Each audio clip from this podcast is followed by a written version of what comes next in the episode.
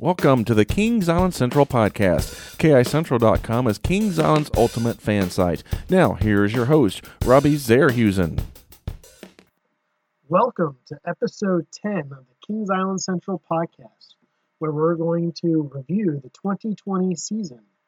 Joining me is Brad Purdue Hello.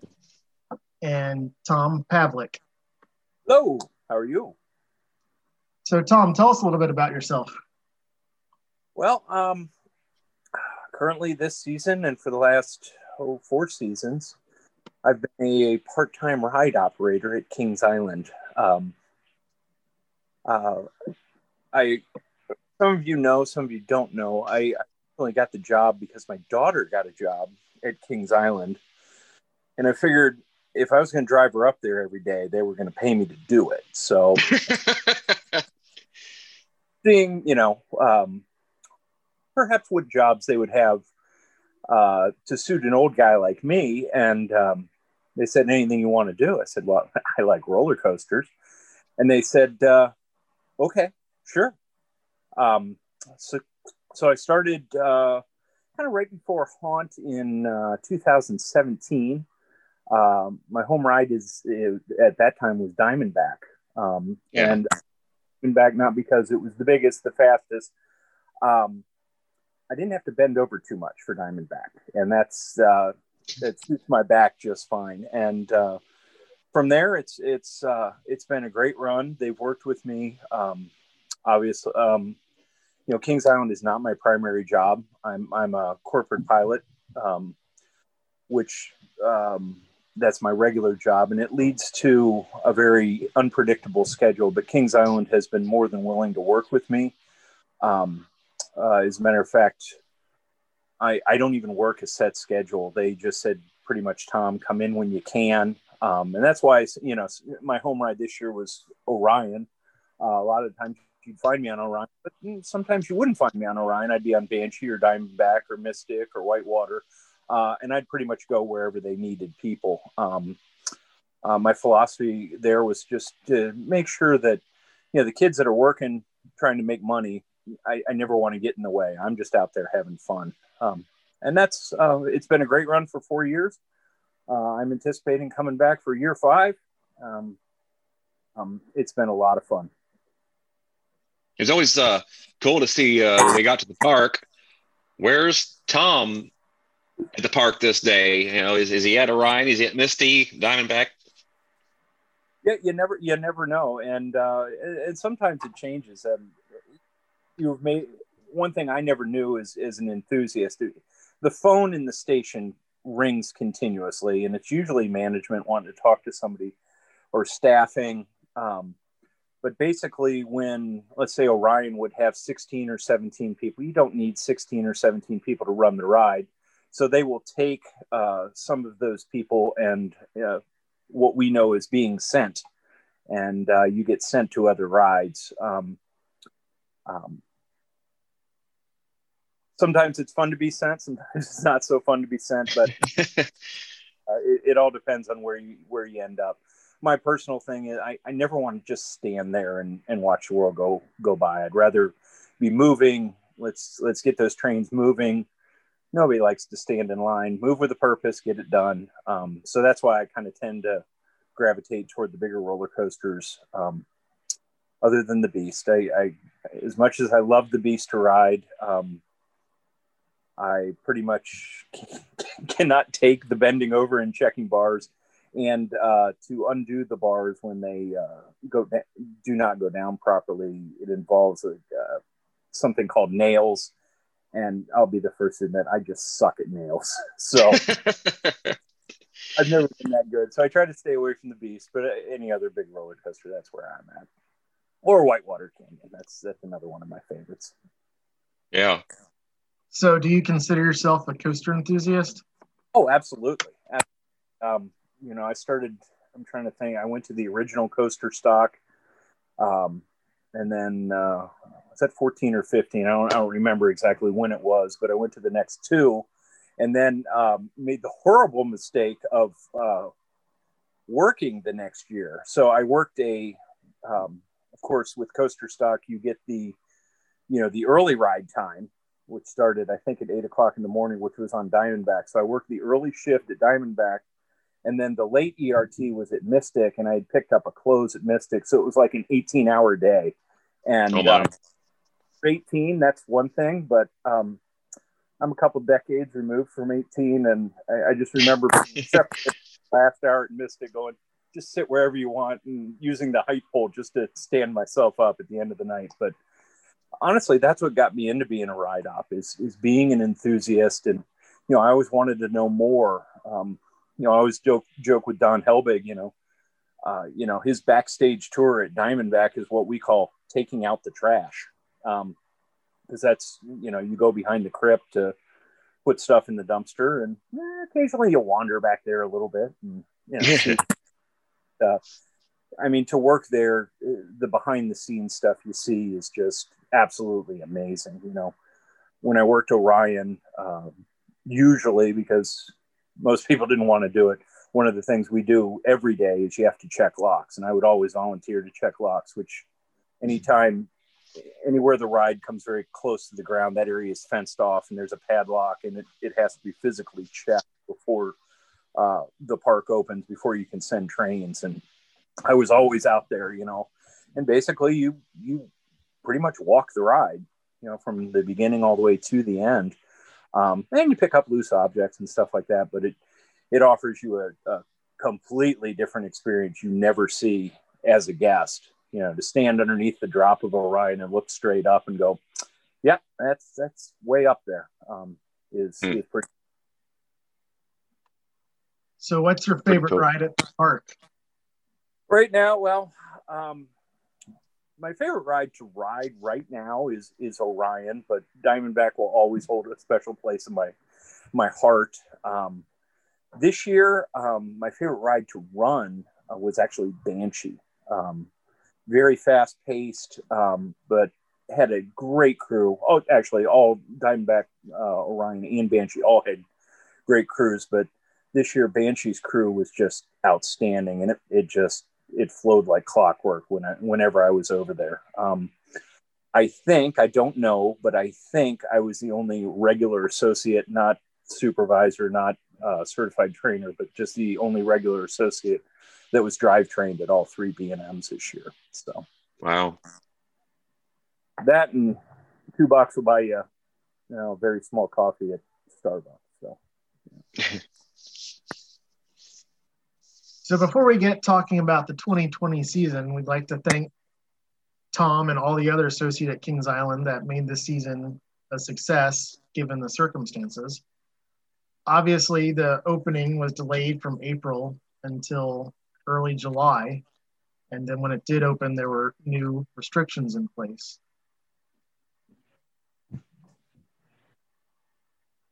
What were your thoughts on the new procedures that were put in place? Uh, personally, uh, it was difficult for all the all the ride associates because a lot of the stuff um, we were learning about it as as as at the same time the guests were, and and um, I, I was surprised how um, uh, forceful they were with us enforcing masks. I was surprised um, how forceful they were pushing us to to do the um, the social distancing in line, which on Orion didn't always go that way, but we we tried very hard to get people to comply with that. Um, but once it finally came together, I think we had a really good system going down. Um, normally, uh, from at least from Orion uh, and Diamondback and Banshee, um, you would have have people that were checking bars. You'd have somebody driving the ride. You would have a greeter. You would have a separator. Uh, with COVID, they added two new positions that we learned on the fly, and one was queue cleaner, which basically was just walking around and and uh, and cleaning the queues and any high touch areas. You'd have disinfectant and a, and a rag, and you would literally do that for an hour. And the second one is in, uh, at Orion, we called it queue bounce, but that person was just designated to walk through the queue or walk around the queue and uh, enforce social distance and and um, uh, mask policy and I, I really enjoyed that position because normally I would find somebody in line that I knew, a fellow enthusiast, and, and we'd talk, kind of hop around. It's like, oh my God, they're paying me to do this. Okay, sure. Um, overall, I thought the guests did pretty well with it. Occasionally we'd have an issue, but uh, for the most part, people just wanted to ride and you know they they put their mask on and they do the social distance. So that that was kind of a challenge to us. And I think by the end of the season, we had it down pretty good. I'm really hoping we're done with it for 21. Who knows? Um, only time will tell. So I, Well, let's touch. oh, go ahead, Brad. I was going to touch on a couple other things that changed for 2020. Uh, then we'll kind of go through some of those things. But uh, obviously, the old X base is renamed to Area 72, uh, along with a complete remodel of the area with a new food stand, two family bathrooms, and of course, the debut of the biggest investment in Kings Island history, Orion, Kings Island's first Giga Coaster. Maybe their last, I don't know. um, the Dodgem building received a new paint job and a new sign, which looked really good. Uh, there was new paint on the games building down Coney Mall. New cars were added to Scrambler with new decals. Viking Fury received a new paint job. Uh, the Chef's Plate on Saturdays by the Kings Island Culinary Team at Wishbone Grill, International Street, which was new this year. And sadly, Haunt and Winterfest were canceled for the season due to COVID. Uh, although there was a new fall event called Tricks and Treats, which ran on Saturdays and Sundays from September 26th through November 1st, the end of the season. Did we miss anything, Tom? Or did I did I miss anything? Or do you know of anything that uh, we don't know? I think you nailed it. As a matter of fact, I was kind of going through my head, and I was like, "Yeah, I think I think you got it all. I think you got it all." All right. So, Tom, you already touched on the pandemic and how it affected operations at Kings Island. They started out with reservations for pass holders and guests to visit. I never had any issues with it when I attended. Did you have any issues, Brad? No, I sure didn't. I thought there was a lot of anxiety about how this would go with guests and pass holders, but I thought the park did an excellent job of making that happen and making it work. Uh, I think the biggest thing was can we get our reservations at, at, the time we want to get into the park? I think that was kind of the the anxiety from people. Um, but you know, I never really saw an issue with it. I thought that went really well. Yeah, I thought it, it was well done. Um, the the system was was fairly flexible, um, and it allowed allowed people to do, you know, get in when they needed to get in. Uh, I went with a, a group uh, actually of Orion associates. We went up to Cedar Point, and it was funny because here's a group of ride operators. We walked in and failed to realize we needed to make a reservation. Um, so we have a bunch of Orion ride operators looking at each other, going, "Oh, what do we do now?"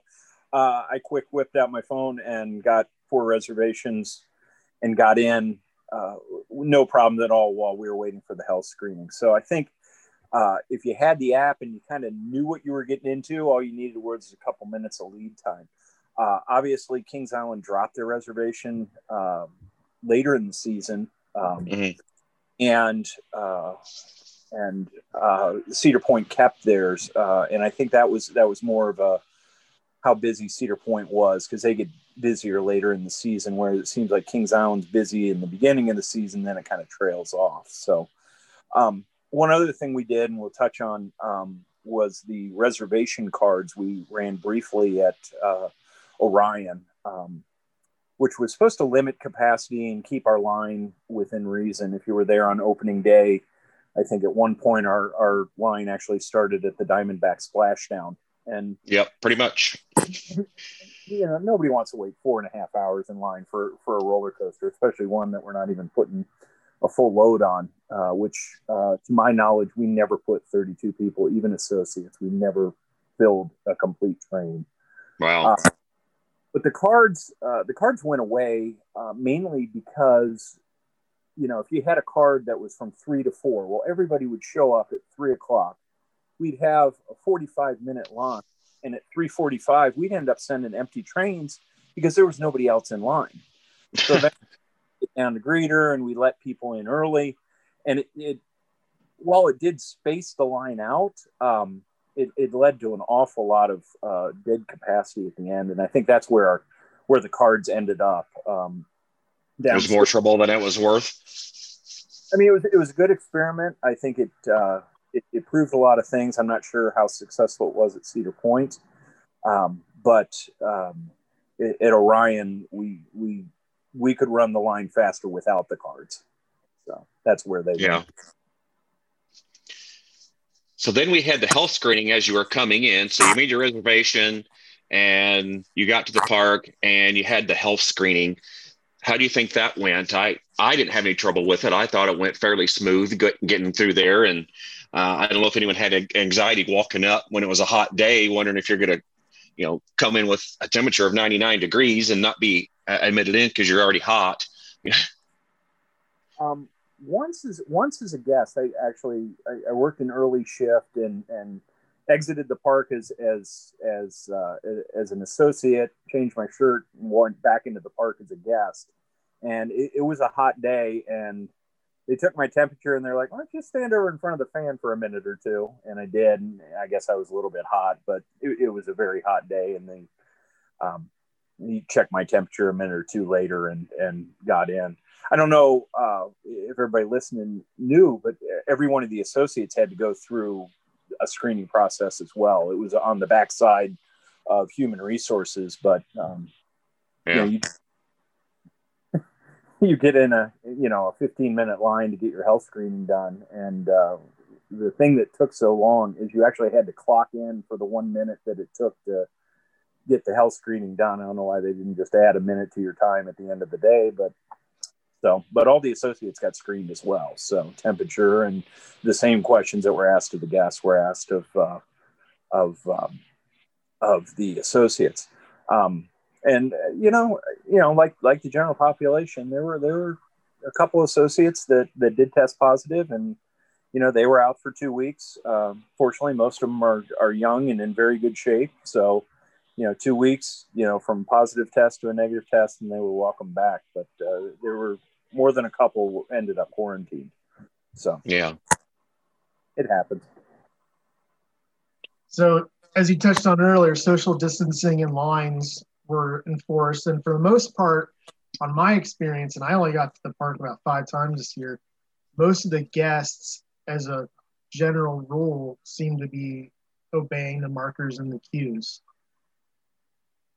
Yeah, I, that was my experience. Um, occasionally you would have a guest complain that say, "Hey, you know, somebody's walking up on me," and you just, "Hey, you know, can you, uh, you know, just keep a little social distance? We have markers on the ground." And uh, the far majority of guests were like, "Oh, I didn't even see those. Thanks." And you know, they they went right to it. Um, yeah, occasionally on a Saturday night we had had a guest or two that didn't want a social distance, but I think you know, ninety nine point nine percent of the time guests were good about it when when they realized that that the markers were down there. Um, uh, and it, and it wasn't an issue. It actually it was kind of nice being in line without everybody crushing up against you. Um, uh, especially on those hot summer days when uh, people are a little sweaty and a little uh, how shall we say ripe.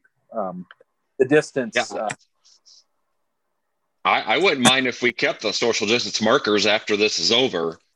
Uh, well, we did uh, the last day on Orion uh, and Banshee. We, we pulled them up, um, and I think they just didn't want to stain the car the uh, concrete. But I would not be surprised if they go back in. Um, who knows?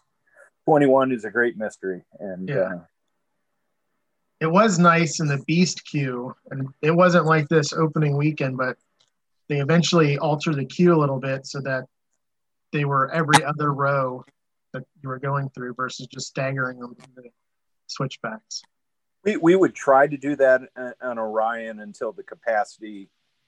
Generally, the, the the role of the queue, we want to keep people from being out, quote unquote, in the street.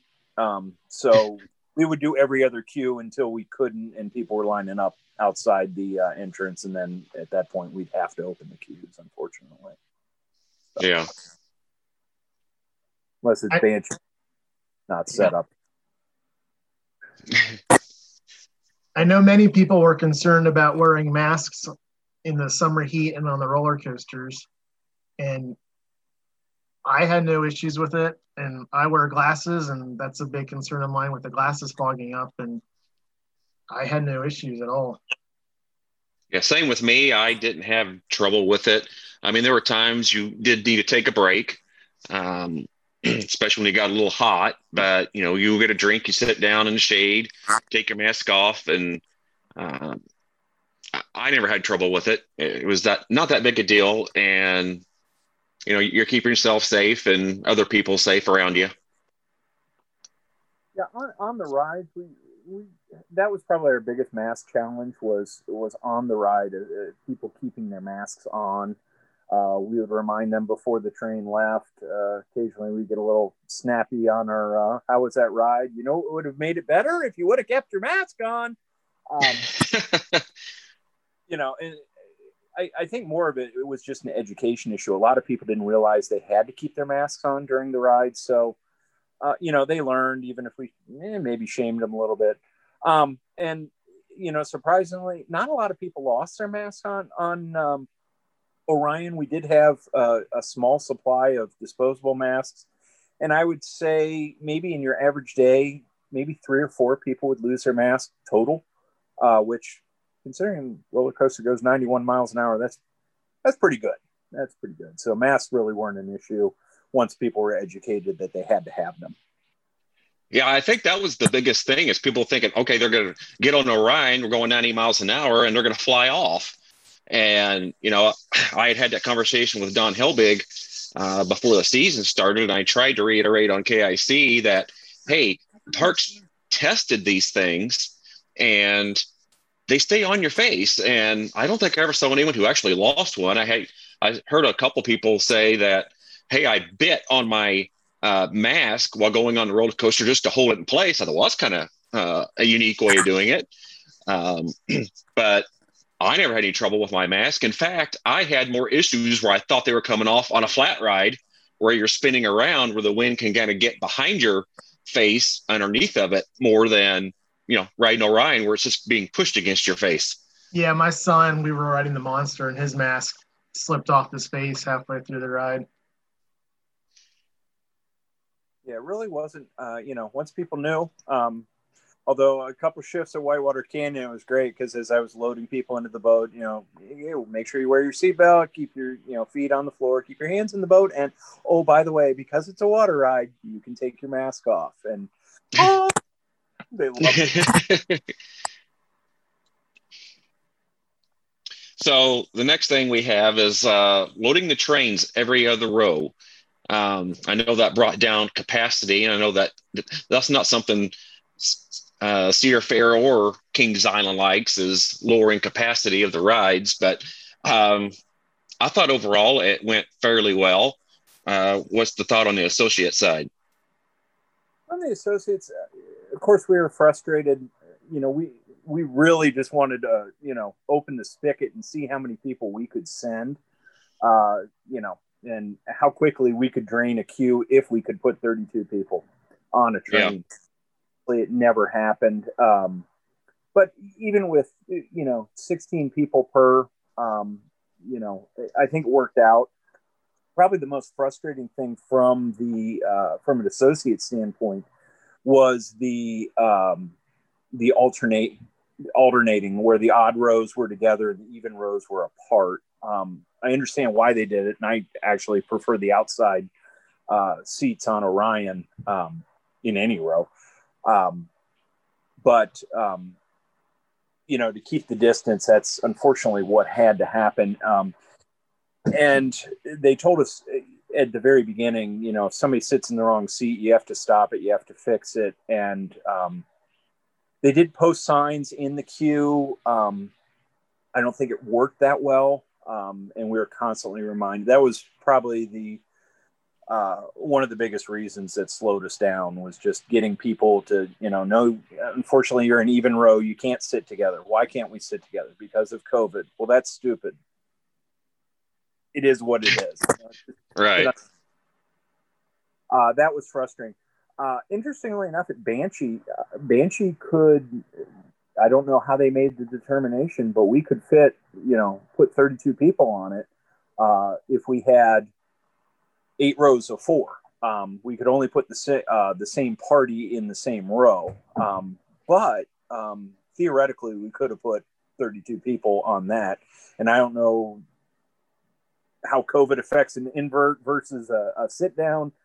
I, I, I, have no idea, but the loading process was much, much simpler at, um, at uh, Banshee. Uh, Diamondback, you know, they were doing alternating and it really hurt the capacity over there.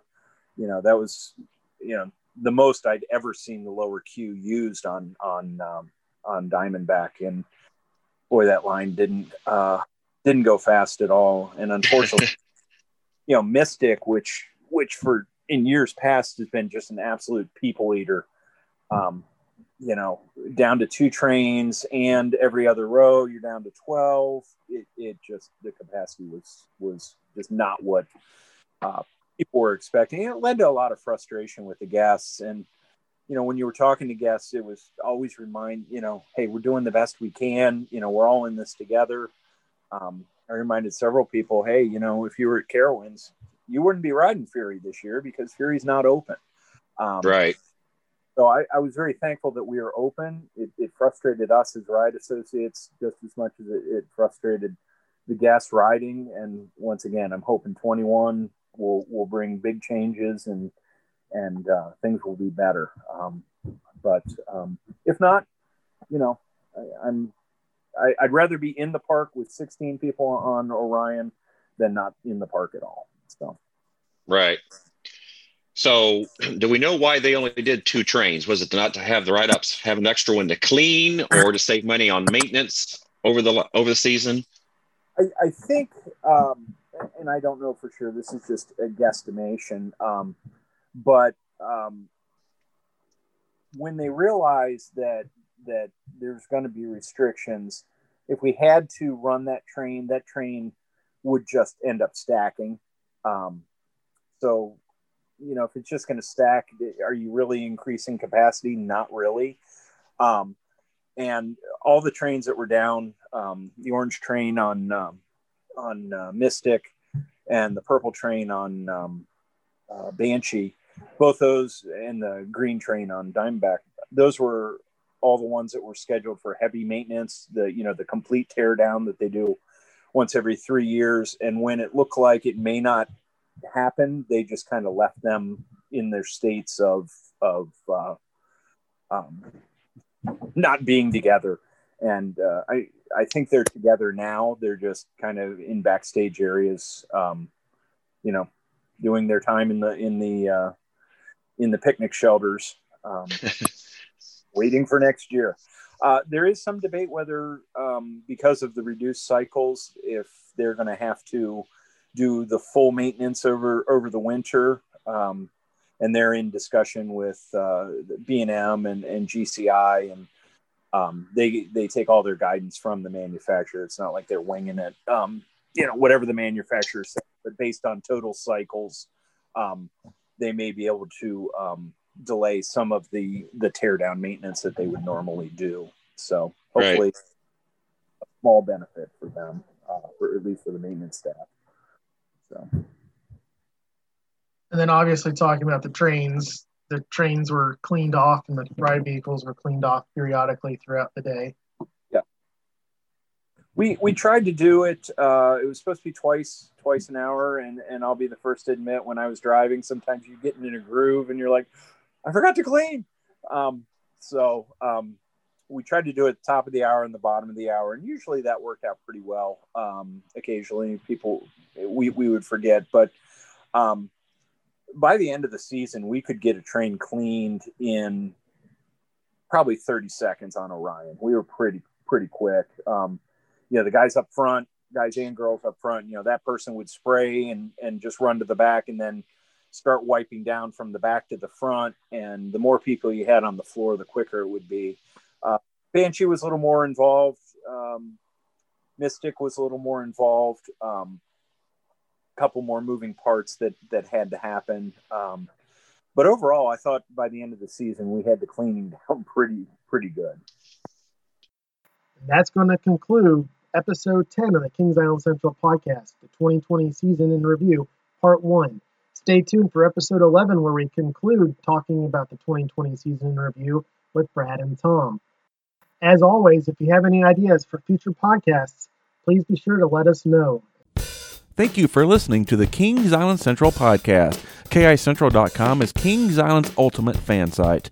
For more discussion about Kings Island and other amusement parks, join us over at KICentral.com.